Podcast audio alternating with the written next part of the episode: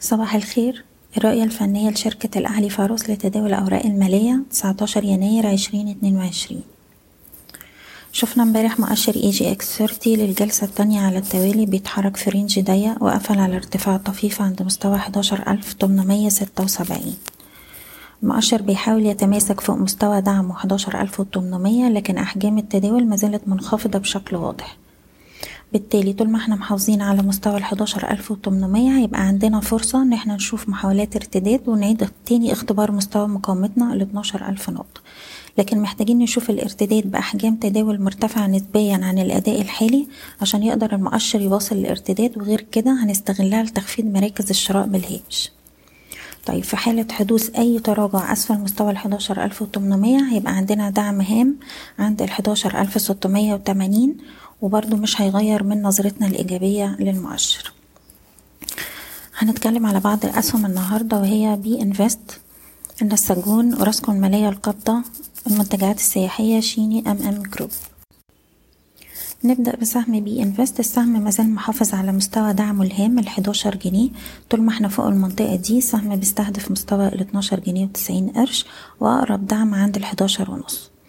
النساجون السهم بقاله تلات أسابيع بيتحرك فوق مستوى دعم التمانية جنيه خمسة وخمسين. بنحتفظ طول ما إحنا فوق المستوى ده وعندنا تريجر عند التمانية جنيه خمسة وسبعين. اختراق المستوى ده بأحجام تداول عالية والإغلاق أعلاه هتبقى إشارة قوية هيبقى عندنا مستهدف عند التسعة جنيه وأربعين قرش. وراسكم المالية القابضة السهم بقاله تلات جلسات محافظ على مستوى دعمه الاتنين وعشرين قرش. بنحتفظ فوق المستوى ده طول ما إحنا فوقيه شايفين السهم رايح للتلاتة وعشرين خمسة. المنتجات السياحية شفنا امبارح تماسك فوق مستوى الجنيه ستة وتلاتين. ده مستوى دعم السهم بيتحرك أعلاه من بداية شهر ديسمبر. الناس اللي معاها السهم بتحتفظ فوق مستوى الجنيه ستة وتلاتين وعندنا targets عند الجنيه ونص وجنيه ستين.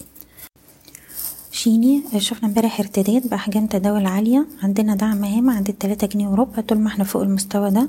السهم عنده مستهدفات عند الأربعة جنيه والأربعة جنيه ونص. أخيرا سهم ام ام جروب كنا اتكلمنا على السهم ده شراء لما كان بسبعة جنيه وربع. سهم امبارح وصل لمستوى التمانية جنيه. نقدر نرفع مستوى حماية الأرباح للناس اللي شارية السهم لأقل مستوى في آخر جلستين عند مستوى السبعة جنيه خمسة وستين. وعندنا مازلنا مستهدفات عند التمانية جنيه وتلاتين قرش ثم التمانية جنيه وستين قرش. بشكركم بتمنى لكم التوفيق. إيضاح الشركة غير مسؤولة عن أي قرارات استثمارية يتم اتخاذها بناء على هذا التسجيل. شكرا.